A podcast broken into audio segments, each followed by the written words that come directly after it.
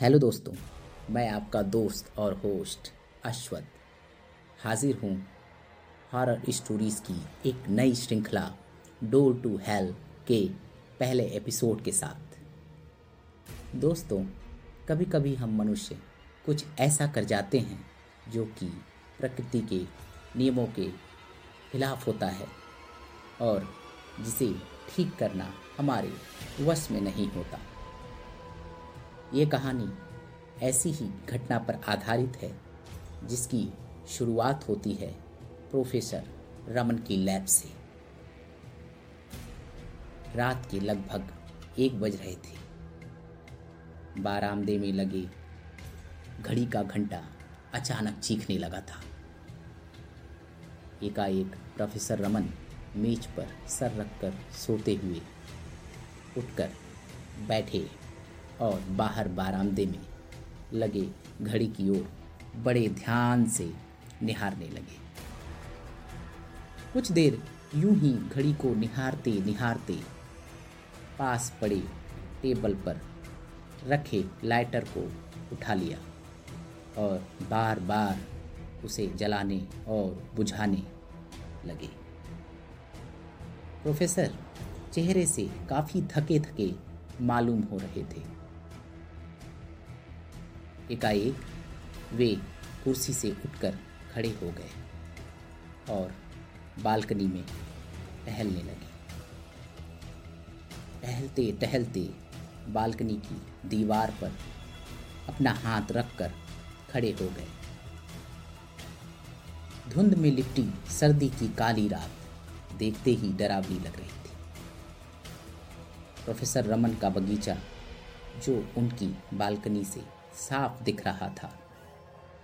बगीचे में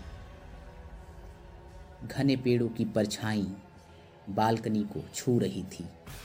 मानो, जैसे पूरे बंगले को ही लपेटने के लिए धीरे धीरे दबे कदमों से आगे की ओर बढ़ रही थी। प्रोफेसर रमन अपने ही धुन में खोए हुए थे। जैसे किसी गंभीर विषय पर मनन कर रहे हों। अचानक उनके मुँह से एक चीख सी निकल गई और उनके पूरे शरीर में एक बिजली सी दौड़ गई।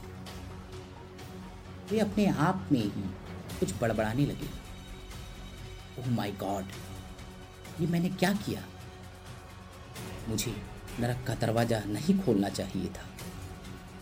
अब इसे कैसे बंद करूँ? नहीं, मुझे बंद करना ही होगा। कहते कहते उनकी आवाज़ और तेज होने लगी। तभी उनकी पीठ पर जैसे किसी ने पीछे से थपकी दी हो। प्रोफेसर तेज़ी से पीछे मुड़े और उनके पीछे मुड़ते ही जैसे उनके पूरे शरीर को लकवा मार गया हो। वे कुछ कहना चाह रहे थे, लेकिन उनकी आवाज़ उनका साथ नहीं दे रही थी। उनकी आँखों की पुतलियाँ जैसे पलटने लगी थी और शरीर धीरे धीरे अकड़ने लगा और वे लड़खड़ाकर बालकनी के फर्श पर गिर पड़े। फर्श पर असहाय से पड़े प्रोफेसर रमन अपनी अधखुली आँखों से वो खाली छाया देख रहे थे। जो धीरे धीरे एक औरत की शक्ल अख्तियार करने लगी थी। और अचानक उनके मुँह से एक चीख निकल पड़ी और वे बेहोश हो गए। तो दोस्तों, आगे के एपिसोड में हम आपसे फिर मिलते हैं। तो सुनते रहिए। हॉरर स्टोरीज़ की ये श्रृंखला डोर टू हेल की अगली कड़ी में। तब तक के लिए हमें इजाज़त दीजिए। नमस्कार।